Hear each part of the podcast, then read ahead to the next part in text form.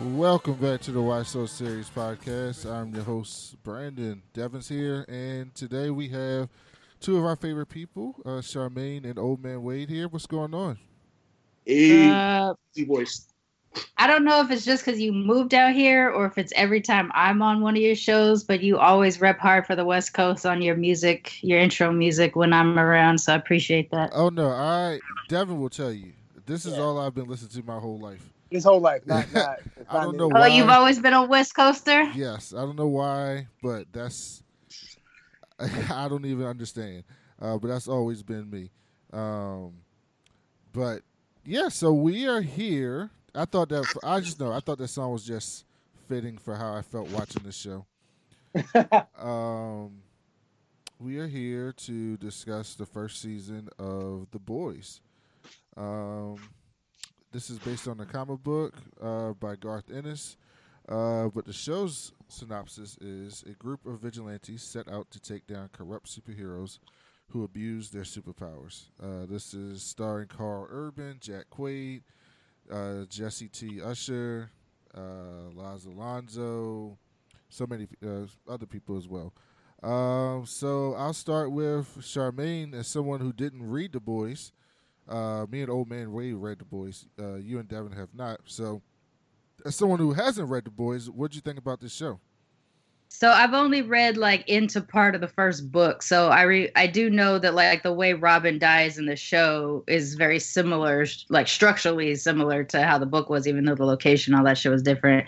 I love the whole thing about this. I like Marvel versus DC because I like superheroes inserted into my world, into my reality, and this would be another extension of that. What's the collateral damage? What if they get too into their powers and shit like that? So I liked it. I thought they put it together really well, but I also enjoy exploring powers on this level. All right, Devin, what about you? Somebody else who hasn't read the books. What'd you think? I just appreciated it. It wasn't as X-rated as you thought you tried to make it out to be. And I'm glad that we didn't get that version because I think it could have went way left with a lot of people. It was well received by everybody. I love that Seth Rogen made this a thing and he kept pushing for it. I enjoyed the whole dynamic of watching what superheroes go through about the business aspect of being a superhero, and that was pretty fucking dope. And it's a really heavy series, man. It's dark at sometimes, and there's redeeming qualities about certain characters, and it's fucking dope, man. It's a ride, and I enjoyed it. I actually got to watch it with you, Brandon, so it was really cool too. Yeah, that was great. Old Man Wade, somebody who loves the book, what do you think about the show? I bloody loved it. I thought they did a great job of combining little parts of the comic book and inserting it into the TV show without making it as dark as the comic book, because the way the comic book works, it absolutely would not have worked as a TV show. It is just way too graphic and way too vulgar. And while there is a deeper meaning, I think people won't be able to see that meaning because they won't be able to get past the language and the things that they see.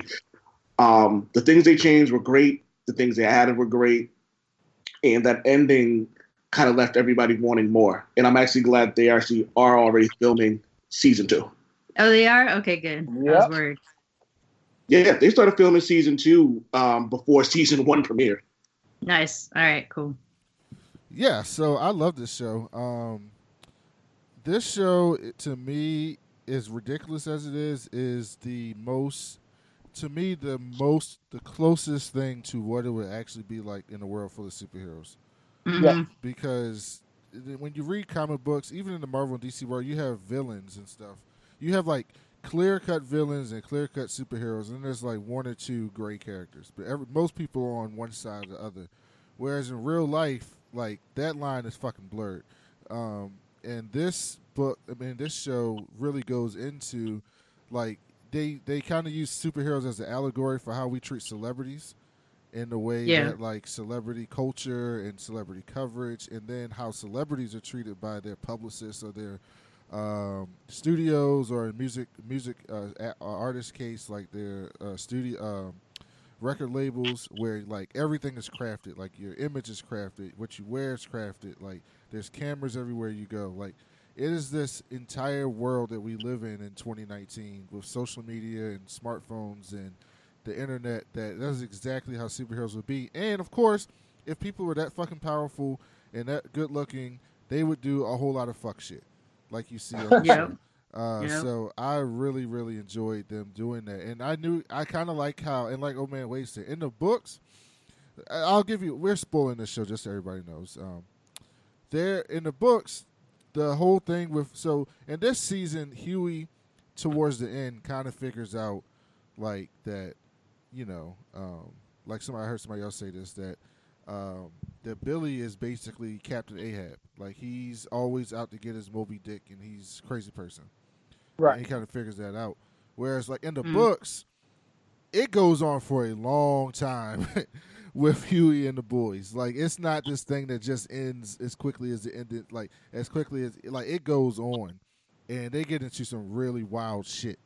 And they might allude to some of that wild shit. Just like, I know Old Man Wade appreciated this, but... You remember how they had the TV report, and they were talking about like Tech Knight's his fucking car with the turbine, because Tech Knight's basically like their Batman, and so they didn't even go into that storyline, which is crazy as fuck. Like, it's just I think we might see something like that in season 2, but it's fucking crazy. But yeah, so basically they kind of made Billy to the person that had to make a moral choice at the end. And they kept Annie as like the centerpiece, the center moral person in the story. So Charmaine, how do you think about how they, we'll start there. What do you think about how they started off with Annie Starlight and her joining the 7? And then what do you think about how she ended towards the end of the season, her arc? I thought she was fine. When she opens, like her first couple scenes, I thought she was going to be really boring and just like, what the fuck did they pluck her out? You know, like she seems to be a risk for them to have plucked out, given the way she was presented in the opening scenes of the TV show. But I like that she managed to keep who she was. That she had the little bit of the conflict of, like, you know, the Christian stuff that goes down where she's like, no, these people were my family. I grew up around these people. They couldn't possibly be bad. But her eyes have been, because of her exposure to what's been going on in New York, her eyes are now open to the darker side of the so-called good or whatever. And sorry. And so I do like that they did with that. I was wondering though, because I haven't finished any of the books, if she has that arc the whole time, or if she was a molding of multiple characters as one.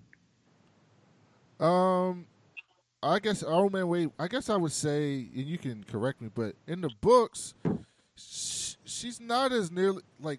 She's there. To me, she's not as important in most of the books, in the beginning of a few books, as she is in this show. What do you think, Old Man Wade? I agree completely. Yeah, they focus more on the boys in the books. Yeah, I assume. Huey was the. I would say Huey and Butcher were the stars of this of the comic book series. Annie had a really crucial role to Huey's life, but she wasn't as front and center as she is in the TV show. So did they give her the role that they gave her in the show to insert like a female empowerment, like let's not be fully misogynist thing? Is that what you feel happened there? Probably exactly what it was, because the Charmaine, the more you read of the book, the more you'll understand what I mean by like the growth of characters and the underlying point of the story. But Starlight was kind of just there. Like, you know what I mean? There are a lot of terrible things happen to her. A lot of life. Yeah. Also, that's what I was going to say. So in the book, way more fuck shit happens to her. Like, she's like, if you were to watch that on TV, if they did an exact replica of the book on television, what a lot of people would say is you're using her as like torture. Like, you're using her to prove, like, to, like, just do fuck shit as a plot point, because, like, a lot is, like, for example, in the beginning scene where she goes in and the Deep is like trying to Brandon, would I not tell you, are they about to rape this girl? Because I was like, so this is about to be. So you that scene, right, with the Deep. In the books, it's much worse. In the book that I read. Yeah, in the book she walks in and there's like all of them are in there. Right. And they all just pull their dicks out. And it's just, it's much worse. But shit like that continues to happen to her throughout the books. And they didn't go that route on here, which was really good. Devin, what do you think about what happened with Annie and her mom and how she found out what her mom did? Yo, like, the manipulation, and then it just let me be like, oh, I get why Annie's dad left, and her mom literally tried to act like that wasn't a thing.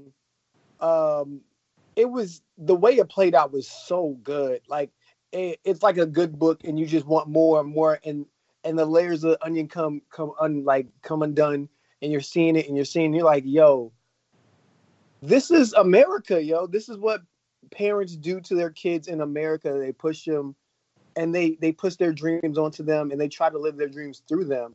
And Annie had to wake up and see that, and that shit played out so well on screen, and I loved every minute of it.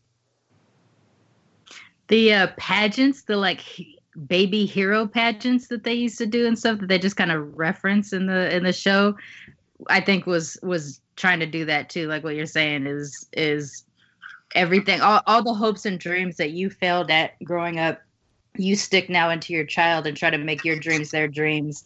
Mm-hmm. And it just felt like the whole time, like, how did she even manage to continue to be this idealistic character that they inserted in the show if she has this kind of parent who is pushing her to be this thing that she didn't ask to be?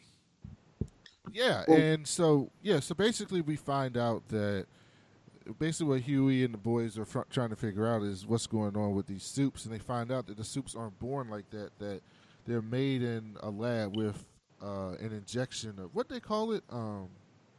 Compound V. Compound V. They get shot up with this compound when they're a child, and that's what makes them develop into a soup. And so Annie was always told that, like, her superheroes are just divine intervention. Like, God created her that way to save people.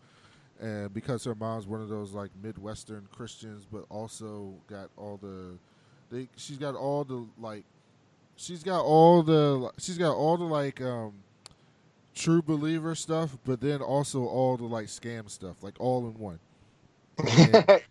and so she's basically like, you know, this, but God's made me choose you to put the compound V in, and so she flips out, and this was after her and Huey had a disagreement and stuff. And I like how Andy's character has been focused in this TV series. I didn't think they were going to do the thing with the uniform, but they did that. That was in the books. With her, they making her a sexy uniform for marketing purposes. Like, all that shit was really good. I like how they had the scene where she stopped the woman from getting raped, and her publicist was like, what the fuck are you doing? There's no cameras here. Women don't come out and say nothing, so the guy's just going to make up lies. Like, for this show to be so ridiculous, a lot of shit I can say, oh yeah, that could happen in real life. Like, so much shit could happen in real life.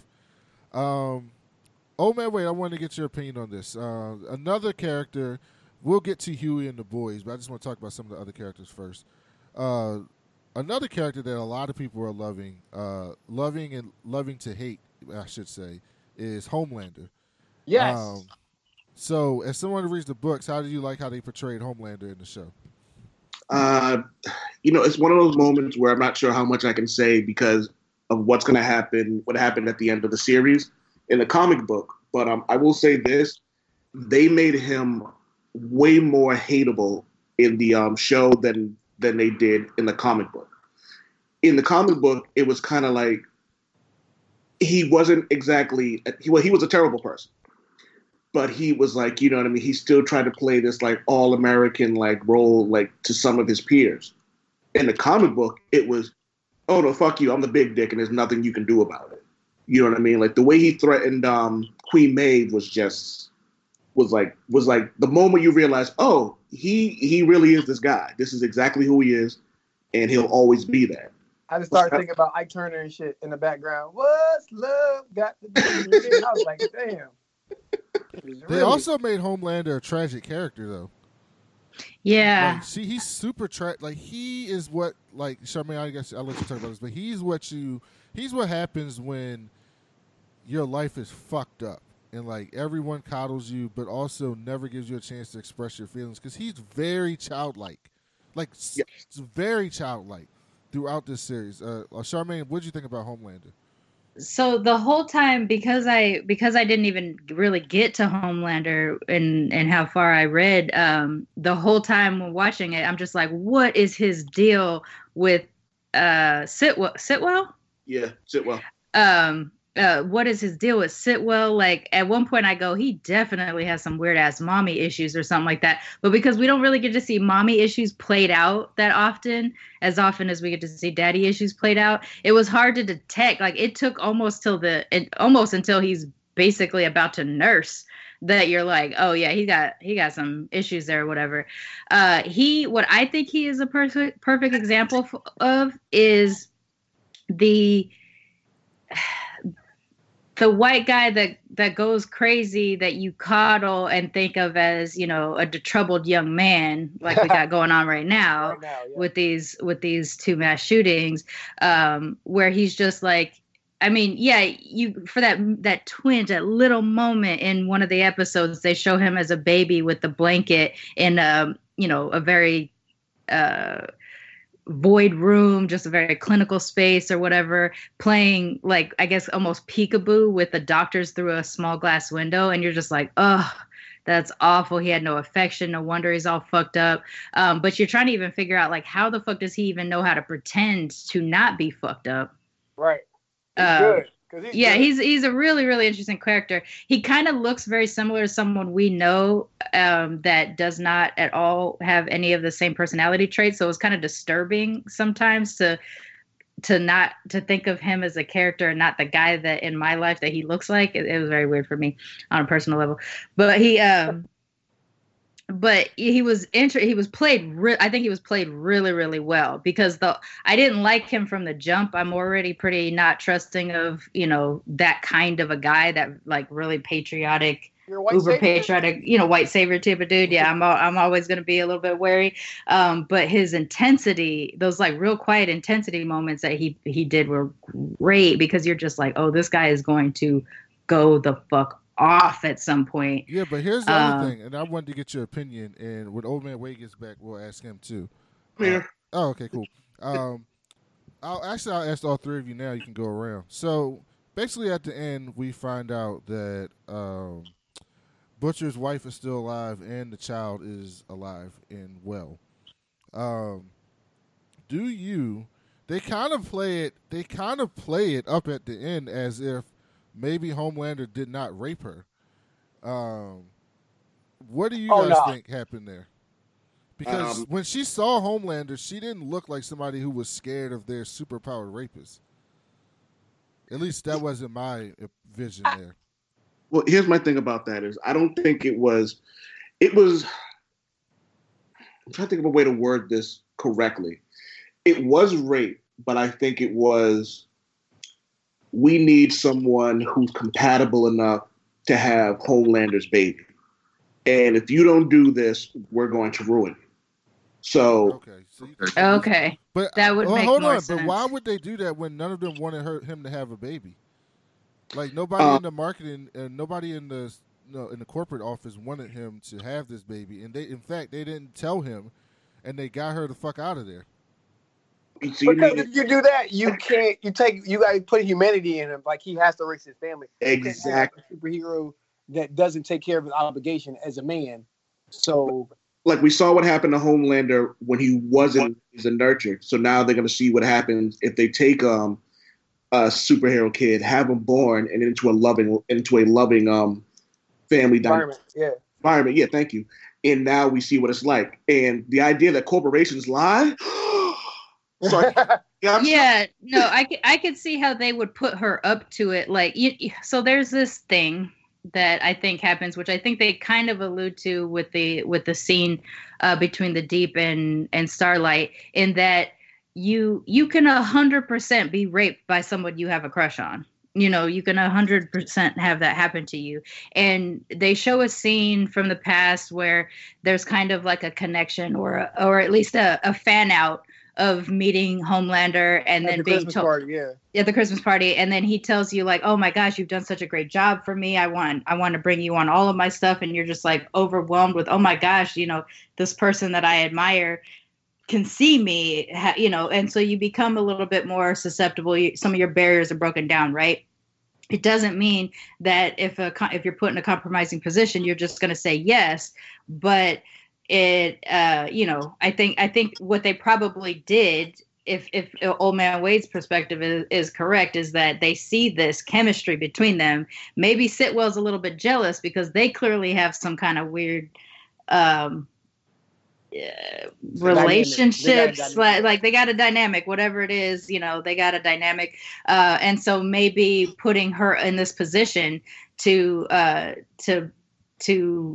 be kind of voluntarily raped. I mean, like, I don't know how else to say it. It's kind of twisted what seems to happen, because when they show the video of her coming out of the room, you're looking at a woman who needs to compose herself. And, you know, being a woman who has been not raped at work, but harassed at work, whatever, you do this. You come out of the situation, you try to compose yourself so no one can detect it, and you go on about your business while you suffer on the inside.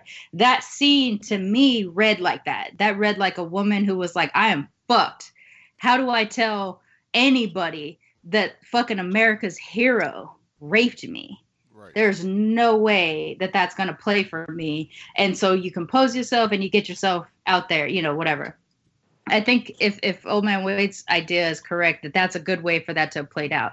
You put her in a position for this, or they just got lucky and she did get pregnant because he did rape her, but she might still have a fond, like, that's a thing too. You do have those people that have sort of a Stockholm syndrome to their attackers, right? Where it's just like, you can't have been the bad person. There had to have been something that allowed for it. Like, self-esteem and issues and things play to that, I think. So all that kind of stuff is possible. Well, the only reason I say this is because when Sitwell brought up this butcher's wife to Homelander, he didn't react to me as someone, even as shitty as he is, he didn't react to me as if someone who had raped this woman. He reacted as like, this was one of the people I liked. And now I agree. I thought you guys got rid of her because she was distracting me, like that type of thing. And as opposed to like, oh, you guys covered that up because you know I raped that bitch, like that type. Like it that maybe I'm reading that wrong, but I just didn't get that reaction from him. See, the part that messes me up is that she was in that room for 3 hours, because 3 hours is a long time to consensual. 3 hours is a long time for consensual, but it's a super long time for non-consensual, right? Like, unless you're deciding to kidnap this person, you're not going to sit there, and unless, you know, there are the men who have that sort of misguided thing where they are clearly raping a person, but somehow they think you're voluntary in it, or they convince themselves they're voluntary in it. You wouldn't let her go. Well, I also could she just left. Well, look at it like this. It could be Homelander, as we pointed out earlier. Like she was kind of enamored by him. So you meet a person and you go upstairs and you have a few drinks. So for the 3 hours, it might not have been anything else except for a fan who really loved Homelander. She could have been talking about who knows what else under the sun. That's true. And then, and let's just say, for example, that he did sexually assault her then, like he raped her then, there's no guarantee that she's going to immediately get up and leave. And just because there's no quote-unquote footage of him leaving, he's probably the fastest man alive. And there's no way he can't dip out of there without anybody knowing. So she might have left that room after being sexually assaulted. And we've also seen in the comic books that Homelander's the type of dude who will say some shit like he was talking to A-Train, and he said, he was like threatening him. He goes, "You do not mess with the money," and blah, blah, blah. And he goes, "Don't get up until I'm well gone." So he might have raped her and then said to her, "You're not to leave until time X." Right. Because he's a manipulative son of a bitch. So there. And also, we're taking apart that he's probably never been with a woman before. Like, no, I wouldn't go that far. No, I'm pretty sure he's been with a woman. Okay, yeah. I didn't know. Like, I don't know how early it was into, you know, him being Homelander. Because in the scene he was already with Maeve. Because remember he. Yeah, they had been together, right? Okay, never mind. My bad. So before we get to the boys themselves, let's finish off the seven, the characters that we learned about in the seven. What did you guys think about the storyline with A-Train? Before we get to A-Train, can I just say something along the same lines of the thing that happened to Homelander? Because we briefly touched on what the Deep did to Starlight. Mm-hmm. I shouldn't say I love, because that's not the right word. But what they did, what the writers did to happen to the Deep, I thought was great. I was hoping that would end in a death, though. Honestly, like, not me. I mean, no, because if the boys don't kill him, I don't want him to die. But yeah, live with what you thought. See, now you know how it feels for someone else to do to you what you did to them. See, the reason why I wouldn't have minded him ending in death is because I am a woman, and I would much rather a woman. Okay. Kill a rapist, then, you know, like, for me, it would be far more satisfying, because it already seems established that Starlight is not going to be the one who does that, because she's not necessarily a vengeance person, you know, or whatever. This woman doing that scene would have been very satisfying for me if it ended in his total destruction. But because he gets to basically walk out and be normal afterwards, that part was unsatisfying. Here's the thing: is he normal? Because after that happened, he's fucked up. Super fucked up. And they did it in a way where they didn't show the rape scene with Starlight and the Deep, but they did show what happened with the Deep and that woman. Like, they showed you exactly what was happening, and then they showed you how fucked up he was afterwards, like shaving his head and just going. And then they contrast that with. And you can say this is a strong woman archetype, but it's also a positive thing in some ways. It's the contrast that with how Annie reacted afterwards. Because Annie had her deep times, too. Like, remember that when she's sitting at the bar and she's flirting with the dude, and she's about to fuck the dude, and then she realized, like, that's not who she is. And Maeve kind of talks to her because Maeve's been through some shit. Whereas the Deep, like, that nigga shaved his head. He has, you know, killed a fucking dolphin. Just his life's going down the fucking drain. They send him away from New York. They send him to the middle of America in some small ass town, Sandusky, Ohio, with no fucking water. He's the water man. They send him anywhere where there's just a fucking small lake in the whole area where he's at. Like, his whole life is shit. But they turned him into like a goofy thing. Basically, here's my perspective of it is that I am glad we got to see the rape scene, or the implied rape scene, of the woman and the Deep. I think not showing the rape scene with Starlight, though, is kind of giving you a pass not to hate the Deep so much, because you don't think it's that bad, because you don't see it, right? You don't even see the beginning of it. You just see the implied thing. So I think you get him off the hook a little bit, and then he gets fucked up for like a few minutes, but then after that he turns into this like bumbling idiot, which is now used for comedy, not necessarily used for. It's not, for me, it's not reading as he's deteriorating because of what happened to him. It's reading as like he just kind of did this. He just has this turn into this like kind of bumbling idiot type of thing, and it does. So for me, it's unsatisfying watching it happen. Oh no, I see how you can say I want to see him more. I either want to see him way more fucked up that turns him into like, oh shit, I've been doing this fucked up stuff, so now I'm going to try to do all this good. It still be unforgivable character, but still, you know, allow. But instead, the way they have him do it is, I'm a bumbling idiot, and now I got this dolphin killed. I'm a bumbling idiot, and now I got this lobster killed. I can see how you going there with that. I think it's the opposite. I don't want to see him turn into a redeemable character. No, I'm not saying I want him to turn redeemable. What I'm saying is I want, like, I could see them putting him on the path to appear that he's redeemable, but ultimately he's still an unforgivable character. I don't need to forgive his character in any way, shape, or form. And I don't need to forgive Homelander either. If it turns out that Homelander didn't rape Butcher's wife, doesn't matter for me, because he's already you know, the shit with the plane and all that other kind of stuff. He's already irredeemable. Let's talk about that shit for a second. Completely irredeemable. There's nothing bringing Homelander back.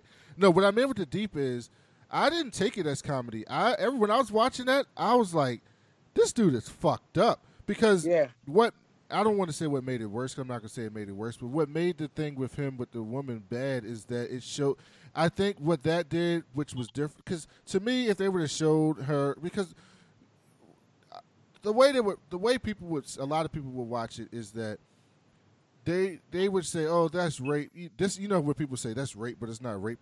I'm not saying that, but that's what people say. Like, you know, she had a choice. Well, yeah, technically, did she have a choice? Yes, technically, she could have just said, I don't want to be part of Seven and left. Mm-hmm. But we all know what that was. Because it's not a human reaction. Yes. A human reaction is to suck up the shit. Yeah, exactly. So yeah, technically she had a choice. But what they did with the deep was they took the superpowered man and basically put him in a position with a regular human and showed that, listen, man, when someone is raping you, that is a power move. Even the superpower man had no power in that situation. That's facts. Like, he had no power. He couldn't do anything. Like, he's a super powerful superhero. He couldn't do nothing. He did nothing. And I thought that was great showing that, because when it's a woman and a superpower man, people would be like, oh, she's just doing that because she wants to do that, and yeah, that's fucked up. But she's making it. She, like Charmaine just said, she's sucking it up because that's what people do. Not always in a sex situation, but just in general, when people suck it up and make sacrifices to get some of the things that they want all the time. Plus, look at this position Starlight is in, which is different than the other position. Her thing is, you will get the chance to save the world potentially if you stay here. So if you got to take this fucking dick against your will to do that, I think it's a human reaction to do. Right. I really, really think it is. What happened with this? Yeah, go ahead. She's gonna take it, and she's gonna try to do the best with what she can, not realizing that it's chipping away at her as it's happening. Right, she sees continually a greater good in her decision. Right, and I think a good-minded person does try to do that. It's still fucked up. It doesn't mean it's not fucked up, but I think it's a very human thing to happen. Exactly. Whereas for the deep, because he is a man and because he's a powered man who is made powerless in a moment, because he's basically being asphyxiated while being raped. In his case, the way the power struggle affects him is a little bit different than the way the power struggle affects a woman. I mean, there are women who fall apart completely from what happens to them, absolutely. But there are also women who, like I say, you ride the shit out, you hide it, you don't let people know what's happened to you, and you just go on because this is how you're taught to be strong. Right. It's fucked up and it's twisted. And by showing the deep scene, what I thought, which would be better than showing the scene with Starlight, is that people have this already perception of women when it comes to rape, and that like they're being overpowered. And especially when you have a superpowered man raping the woman, it's like, well, you know, he's overpowering her. Of course she's not going to do anything. Whereas with this scene, I thought it was very important to show that, because it shows that like when you're getting sexually assaulted, when you're getting attacked, you can't a lot of times you can't do anything. Like your body shuts down, your brain shuts down, like your reactions don't. You don't react as you would normally in situations, because the deep is obviously strong enough where he could have just thrown that woman off of her. Like, physically. Yeah. He's strong enough where he could have just picked her up and tossed her across the room. Right. But he was powerless in that situation because of how that shit fucks with you. more, even more than physically, just mentally, how it fucks with you and shuts everything down. And I thought that scene showed that, whereas although a lot of, like, you and other people would get that from the scene with Starlight, I think the general audience would have just looked at it as, oh, this superpower man is, you know, forcing this woman to do this, as opposed to what you got out of the other scene. It was like, yo, when no matter how powerful you are, that shit will shut you down. See, the way the scene with Starlight and the deep read for me is, it seems to me that physically Starlight is stronger than the deep. That, I don't know if that's correct, but that's how it reads. You know, she was able to bust those screens and, you know, kind of shake the room or whatever. There's no water around. Yes, there's no water around, but they do show that he is strong. When he punches those dudes during their crime fighting scene, homeboy like flies off with his punch. So he seems to have some physical strength in addition to the, you know, his water skills, whatever those are as well. Right. But she read to me as more physically powerful than him, but that what happens with sexual assault is the psychological effects is actually what usually submits a person. You know, obviously the physical does too, but in that scenario, that was a psychological submission over a physical submission. And I think the only thing that troubles, well, not the only thing, but a thing that troubles me about it is that they implied that it's only a blowjob rape versus, you know, so it's like not that bad, because even he says that it's like, it's not that bad. You took a dick, you know, move on with your life kind of thing. Right. And I'm afraid that people read it that way, because I want people to understand that even that form of rape has as much psychological damage as a penetrative, you know, anal or vaginal rape. The rape is rape. The shit, what happens to your brain fucks you up for a period of time. So I hope that that's how that didn't read, like, in the masses, because I was getting that that's what they were saying to us, and it's just a blowjob rape. It's not that bad.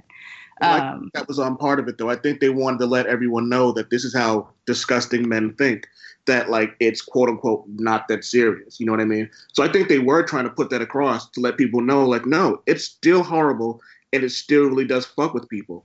You know what I mean? And it even affects the people who are the most powerful, because she could have like burnt him to a crisp, like with the snap of her fingers. You know what I mean? Yeah.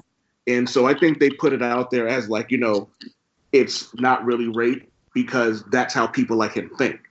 But in actuality, it's no better or any worse than any rape. As you said earlier, rape is rape.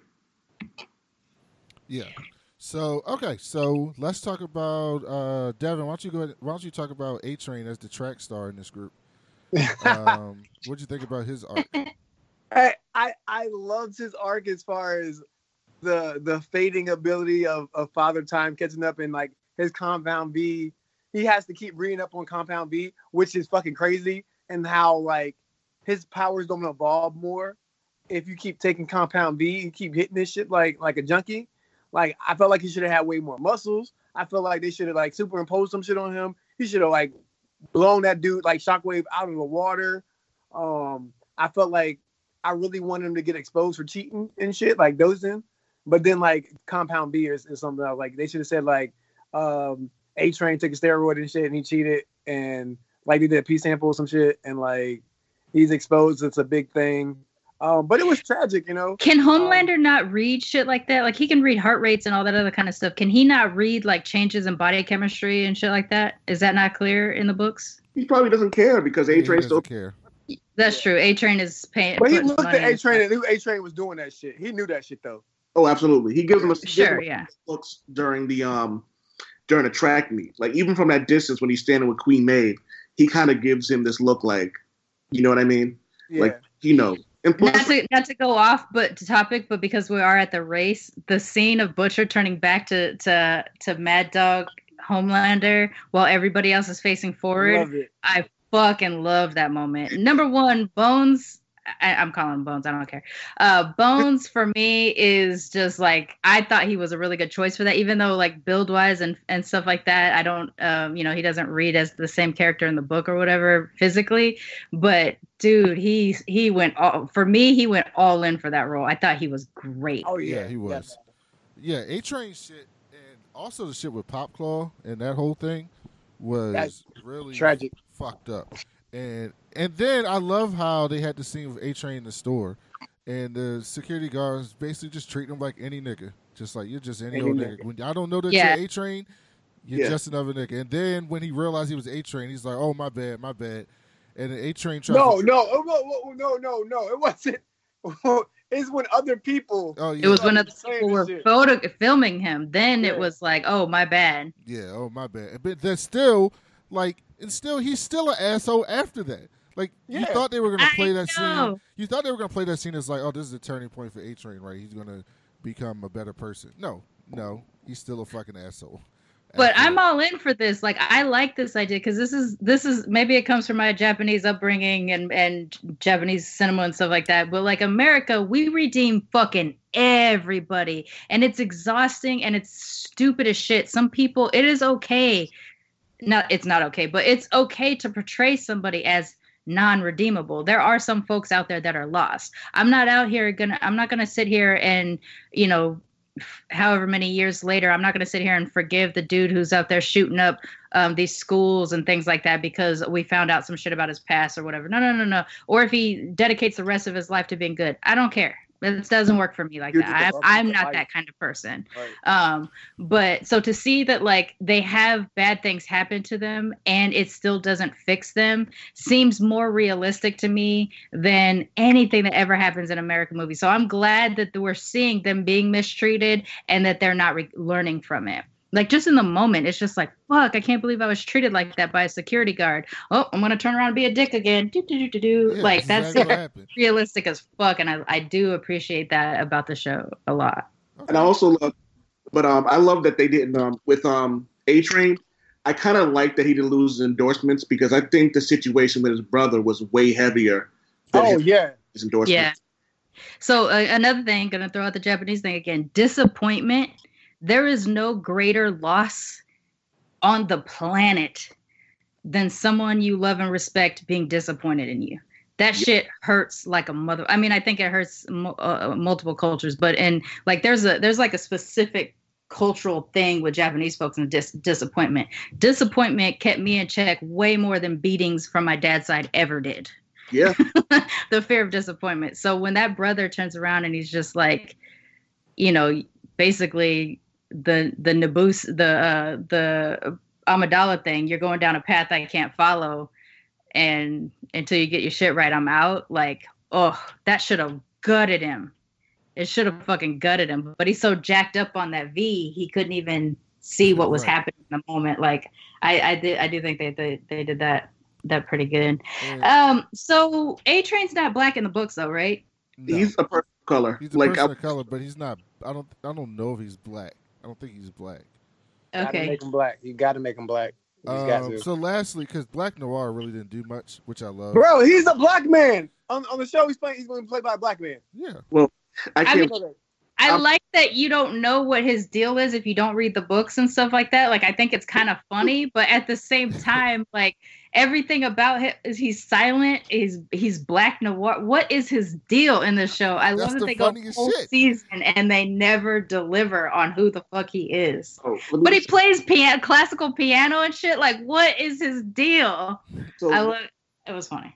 So, I mean, when you finish the series and you find out what his deal is, it's a bit of a mind fuck. I am working through it. I started reading a mind fuck last night or whatever. And can I just say, and I've been telling anybody who will listen, the name Black Noir is the most redundant shit ever. Yeah, it's so funny. I was like, it's so good. Can we call him Midnight Black Noir Onyx or some shit? Like, come on. There are more characters that when you see these characters, you're just going to be, some of them you're going to play for jokes, and some of them are just fucked up. And if you can see the article Old Man Wade wrote on Bam Smack Pow about the 5 characters you may want to see in The Boys. Yeah. Go check that out. And then the last character in the 7, before we get to The Boys himself, because we're running long, is Queen Maeve. Charmaine, what'd you think about what you learned about her story arc over the 8 episodes? Okay, I'm on record as not being a fan of Wonder Woman. So, I mean, I get that they have to have like a Wonder Woman kind of character, but I feel like she is another underdeveloped character for me. Like, basically, they show you that she's some kind of troubled. And then they show you that she also, I assume, is forced to hide that she is either bisexual or a lesbian or whatever, because they show her ex-girlfriend or whatever, who, by the way, and maybe this is a problematic thing, I fully thought was doppelganger. That girl to me looked just like the girl that was the bartender that turned doppelganger in the earlier episodes. I was so confused throughout all of that. I see what you're saying. Yeah. They look very similar to me. So when she shows up, when the ex-girlfriend shows up at out on the street, and she's like, "Bitch, this is my job and stuff." That's when it made sense to me. No one knew who she was. I was like, "Oh, I'm confused." But yeah, I feel like I don't know enough. I see she's struggling with something, but I don't feel that we really know what is the thing that sent her down this path. Is it that Vought didn't let her pursue this relationship? Is it that she was also raped by all these people and then had to date one of the people she was raped by publicly? Like, I can't figure out what her damn. But Old Man Wade will agree with me. In the book, some fucked up shit happens to Maeve. Yeah, there's a Maeve was the first one, so you know it gotta be fucked up for her. You know that trailblazing, right? That's not easy. Yeah, so I mean, I feel like I understood even Translucent better than I understood Maeve, and we got to see more of Maeve. And so for me, I don't know. I don't feel she was very well developed for me. I can't tell if that was just me reading it that way or what. But I definitely want to know more of what her deal is, so that I can place her in the world a little bit better. The Queen Maeve character, I don't really think we get much of her development until maybe the last 10 to 15% of the comic book series. Mm-hmm. Mm-hmm. There's just a lot. There was a lot going on with her, and it's crucial to finding out what's going on with everybody from The Boys, from Stillwell all the way up to like Mallory.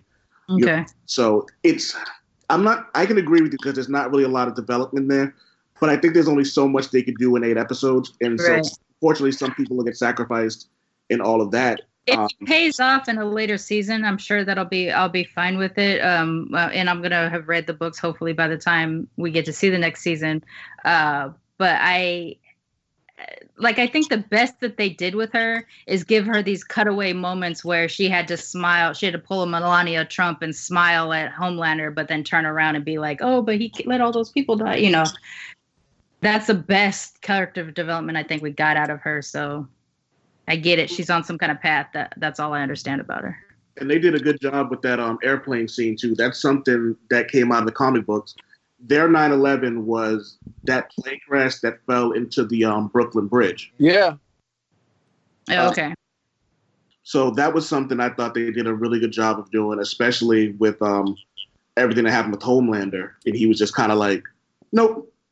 Like, I'm leaving. Fuck you guys. Yeah. And then here's the part that kills me, though, is even though he knew that plane was going to go down crashing in like a ball of fire, he still kept his composure. His celebrity persona and all that. And and speaking of shit, I was waiting for all of y'all to talk about this one scene when they were like, "Oh, he even tracks well with Caucasians." Yeah. I was like, fuck you. I mean, it seemed so natural, so realistic for me that it was just like, yep, I'm sure that I'm 100% sure that for every celebrity that we have out there has been a meeting where someone has said they track well with Caucasians. 100%. 100%. It has happened. And him having also, Maeve is there to be the symbol of what the two paths Starlight could go down, as well. And so she's there to be like, you could become me. And then they even do the direct scene in the bathroom where she's like, "Don't fucking be me. Like, I'm done. Like, I'm past the point of becoming you again. But you have a choice at this point. Yeah. Don't make that choice." And so I like how they threw that in. So we talked about the antagonists, and let's talk about the other antagonist that's slightly better. Because the Boys are not good people. People need to understand this. The Boys are not good people. They are not good people. However, when like they didn't do like they kind of alluded to teenage kicks in the show, but like and when you read the books and see teenage kicks and see the seven, like they are good with quotes compared to them, but they are fucked up. So Devin, what do you think about Huey and his character? He is the best out of them, I guess. I mean, is he the best? I feel like Milkman is maybe the female. No, see, with Mother's Milk, he's still deceptive in his they portrayed him better, but he's fucked up too. He's lying, he's cheating.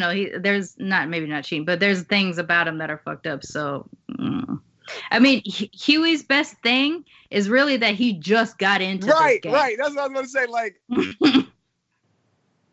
but Huey, the whole time Huey is questioning things, but he's doing it because he's driven by revenge. But then he ultimately has a decision to be made to fall into. But it's similar to like Maeve and Starlight, whereas Huey's Maeve is the Butcher, and he could go down that same road that Butcher went down. And but at the fork of the road, just like Starlight, he decides to take the other way. At least so far as we see so far. Yeah. But I absolutely love the casting of Huey, of Jack Quaid. I think Old Man Wade can speak to this, but like. Huey in the books is like this bald-headed, like fucking. It's Simon Pegg, but in cartoon form, right? Yep. Yes. Yeah. And so Simon Pegg plays his dad, which I thought was cute. Here they make him like this fucking funny but quirky kid that has the anger issues. It clearly has anger, like just you could. And I love. It's almost like panic-induced anger. Yeah, but also due to like his daddy issues. Like he's got these issues where his dad is just, he's been treated like, you're this wholesome guy, you're not really this tough guy. We sit in the house and we watch reruns of sitcoms, and you're not really this explorer type. And Huey's got all this built up shit for years that he's finally able to let out, and then he fucking kills Translucent, which is a seminal moment for him. And in the comic books, it wasn't Translucent. It was a teenage superhero that he basically like punched a hole through, like on accident. His name ever? Blarney Cock. What was his name? Blarney Cock. Yeah, Blarney Cock. Yeah. Wow, Irish dick. Okay. And so Huey, I think that where do you see Huey going, Devin, and then Old Man Wade? In future seasons, I feel like he's all in because he's now has his tribe. So like I just think he's going to be compliant with a lot of these things. So you might get those seminal pauses, but I still think he's all in. So you think he's still going to fuck with the boys? Yeah, he's all in, and then hopefully Sunshine or what's her name? Starlight will help out, but I think he knows that shit's burnt. So I'm excited to see about what season 2 has to offer about that dynamic as well. Oh, and wait, how much of the comic books after the first few issues do you think we're going to see in Huey's character going forward? Do you think they're going to try to take it in a different direction? I think they're going to go in a different direction because they've already changed Huey's character drastically. Yes. In the comic books, he's already way more confident than he ever was. He did feel bad for killing Translucent, but it kind of like he knew it had to be done. I feel like he's a little energized by the fact that he did it too. Like he's got a kind of like a I fucking killed a superhero thing going on subtly under there too. Yeah, I think it's what it is. I kind of get Huey in a sense where he, as a person who doesn't like. A friend of mine says I kill ants with a flamethrower, but I don't like doing it. Like, so sometimes you have to really put your foot down and go, no, fuck you guys. And I kind of felt it was almost like a relief, like all this anger being let go at a push of a button. You know what I mean? And I kind of feel like he doesn't like doing it, but he'll never really be comfortable. But he realized this is all going to now be a part. This is a part of him now. This is who he is. This is the things he's going to have to deal with going forward. So I don't know if he like really loves it, but I kind of feel like this is something like he knows he has to do. Yes. All right. So Huey Huey's the centerpiece character, him and Annie in this film, and then in this cop, and then there's Billy Butcher. And Billy Butcher is your typical like smart-ass fucking super overconfident appearing motherfucker who's also really fucked up inside. And it's got a lot of fucking issues, and you can see them coming out over and over again. Were you cheering for Billy, Charmaine, and Devin, or were you like, he's fucked up? Like, what was your opinions of him as you watched the show? Oh yeah, he's fucked up. I'm not cheering for vengeance though. I fucking Japanese. Always here for that. Always here for that. I'm here for vengeance. I think so. This is the thing that kind of gets me twisted with Batman a lot of times, right? Is that you're vengeance, and yet you don't actually ever really get vengeance. You don't pull the trigger when you know that you probably should, because fucking your enemy gets back out and does more, wreaks more havoc, kills more people, blah, blah, blah, blah, blah. So I do think that some people, some good people need to be bad to get shit done sometimes. That's why more complicated superheroes or superheroes with flaws appeal to me, because I think, that would happen. If I'm superpowered and I know some people have done some shit, whether prompted or not, do I go and take care of that because I know they've done something in the past? I'm probably going to be that person that does that, because that's sort of the way my mind thinks or whatever. So I like him. I mean, he's complicated. He's a piece of shit. And you don't want him to win. You don't want him to get to go back to the wife and the white picket fence at the end of all this shit. He's gone too far. Yeah, but he's also really fucked up to his team. He's fucked up to his team. He's willing to. They're all expendable to him, even though he needs them. They are all expendable to him, and so that makes him a really, really problematic person. And the thing is, for him, all this other stuff is side. Is not important. It's as long as he gets to his end goal, which is Homelander. He has to get Homelander. So everything is all about him. No matter how he tries to make it seem like, oh, I'm going to help you get vengeance. I'm going to help you save these people. We're saving people.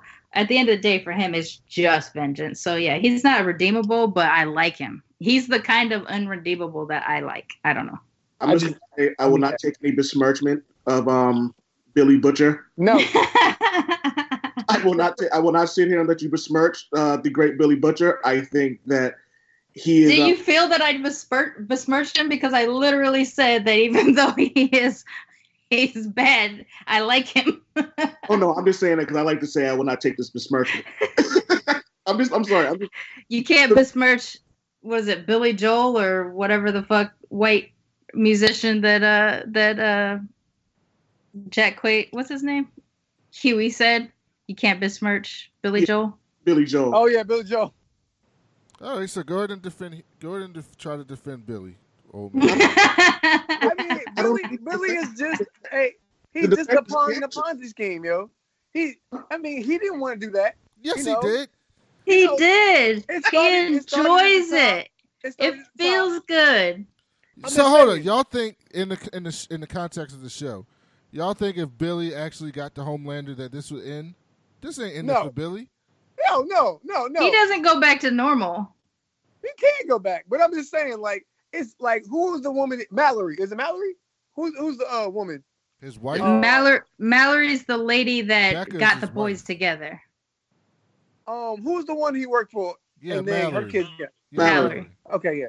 So I mean, Mallory's Bernie Madoff. She made off with she gave the nigga the formula. It's a Ponzi scheme. Now she getting paid. Why Billy do all the dirty work? That's all. I mean, to be fair, her grandchildren were incinerated. Yeah, but they also got her grandchildren killed by their version of the Green Lantern. Yeah. She prices are being paid across the board. Yes. Oh, and this is all on Billy's fucking shit. He goes to the CIA lady and he's like, I want this, this, this, and this. And she was going to give it all to him except Homelander, including protecting his people's family members. And he goes, oh, fuck that. It's Homelander or nothing. And he's willing to let his people's family die for his shit after Homelander. That's fucked up. Yeah, he's fucked up. The needs of the many outweigh the needs of the few, and Butcher understands that. No. Butcher 100% does not understand that. No, that's the opposite of Butcher. Butcher says Homelander or nothing. That is not the needs of the many. That is needs of the Butcher. Thanks. I'm saying, look, man, y'all know what Homelander's into, and he's going to kill a lot of people. He's going to do a lot of messed up things to many people. So therefore, Butcher's right. Hashtag Team Butcher. I mean, I get it. We all have our problematic faves. See, all right. See, and then, all right. Okay. So, lastly, but can we talk about it? We have not talked about it at all. Fucking Frenchie's enamorment with the female. Oh, my gosh. I love Frenchie. I don't know if Frenchie is close to the character in the book or whatever, but this actor playing Frenchie, I adore him. J'adore Frenchie.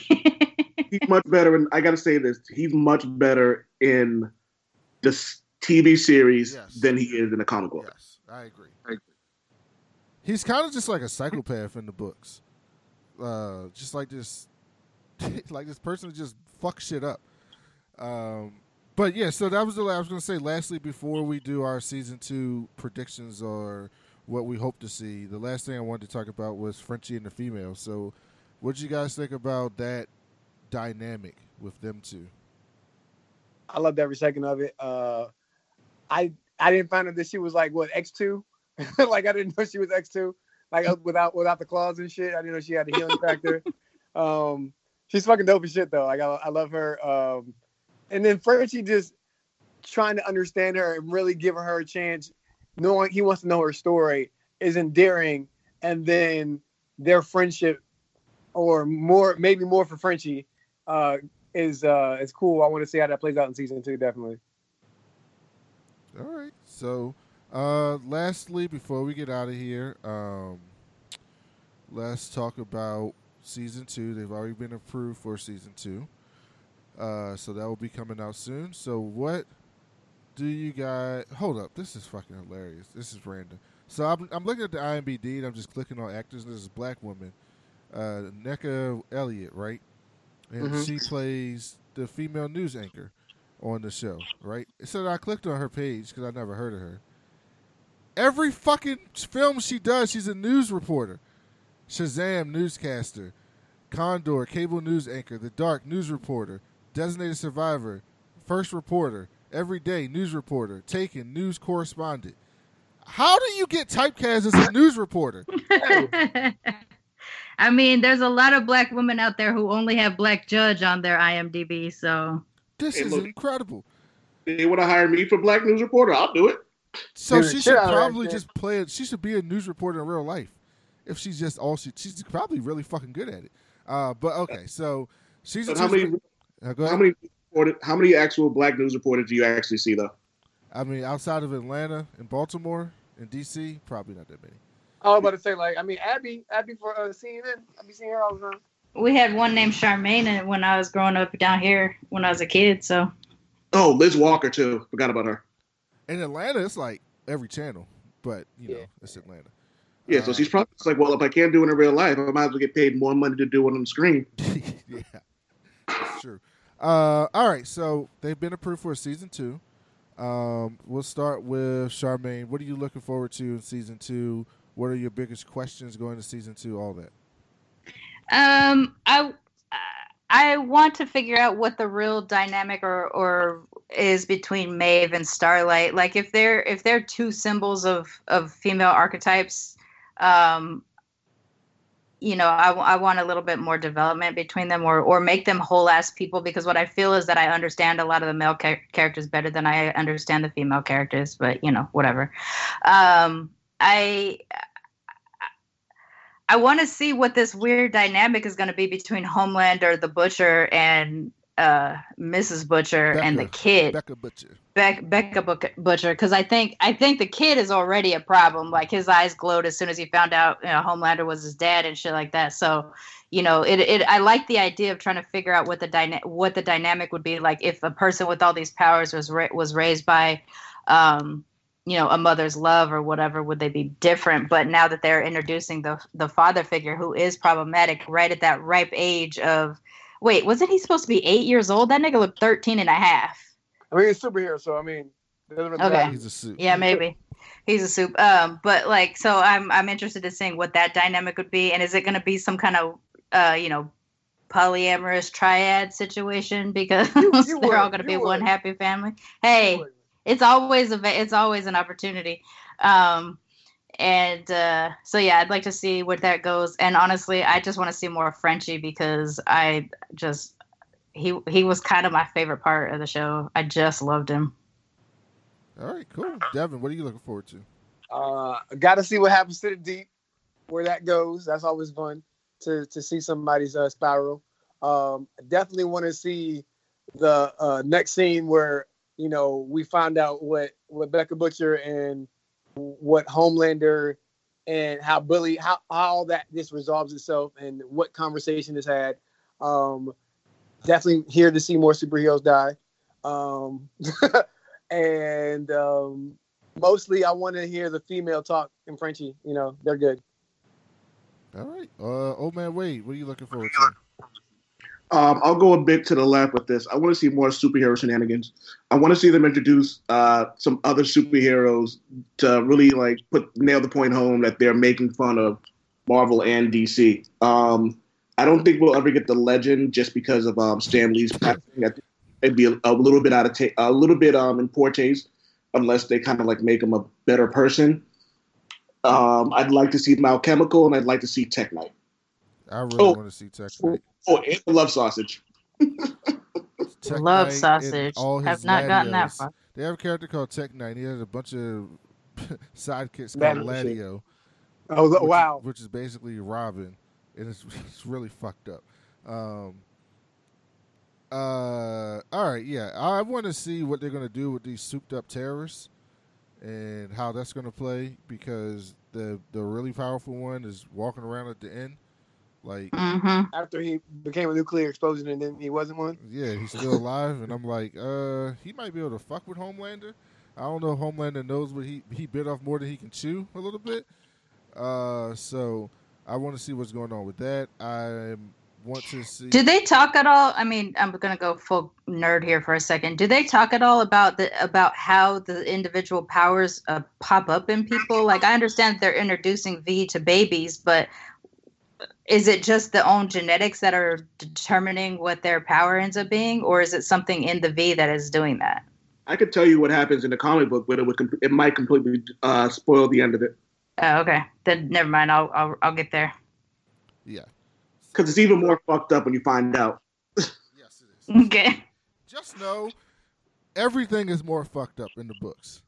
Oh, everything. Yeah. Every single thing. So, yeah. So, definitely, we all like this. What do we give it out of 10? I give it a 9.5. I'm giving it a 9.5. Yeah, I give it a 9. It was good. It was fun. Same here. Yeah. 9.5. And this is from someone who was going in with very critical eyes and ears. Been waiting for this series for a very long time, and it exceeded my expectations. All right, cool. So that is The Boys Season 1. We all loved it. We will be back for Season 2. All these friendly voices will be on the shows coming up more soon. What did I say? More soon. More often sooner. I've been fucked up with my classes recently, so I haven't posted or done anything. Me and Old Man Wade did a review, look back on Volume 1 of The Boys. We're going to come back and do Volume 2 and Volume 3 a little bit later. But I still need to put that out because I've just been all caught up with shit. We're about to record a Hobbs and Shaw review later today with Stephanie and Rashani. Tomorrow, Stephanie and Tachi from the TV Channeling podcast are going to be on our weekly show. Devin's going to be out thotting and bopping, as Stephanie says. And we'll have more stuff to come. So thank you, everyone, for listening. Make sure you should already have been doing this, but go subscribe to the Old Man Wade Show. Go check out his articles on Bam Smack Pow. Go subscribe to all the shows on Main Hustle Media, Blurred Comics, Black Radical Queer, Militants Next by Furious. All those show, all the new show by Furious. Go subscribe to all of those shows and support Charmaine and all the great work that she does. And we will be back soon. Thank you everyone for listening, and talk to you later. Team Butcher.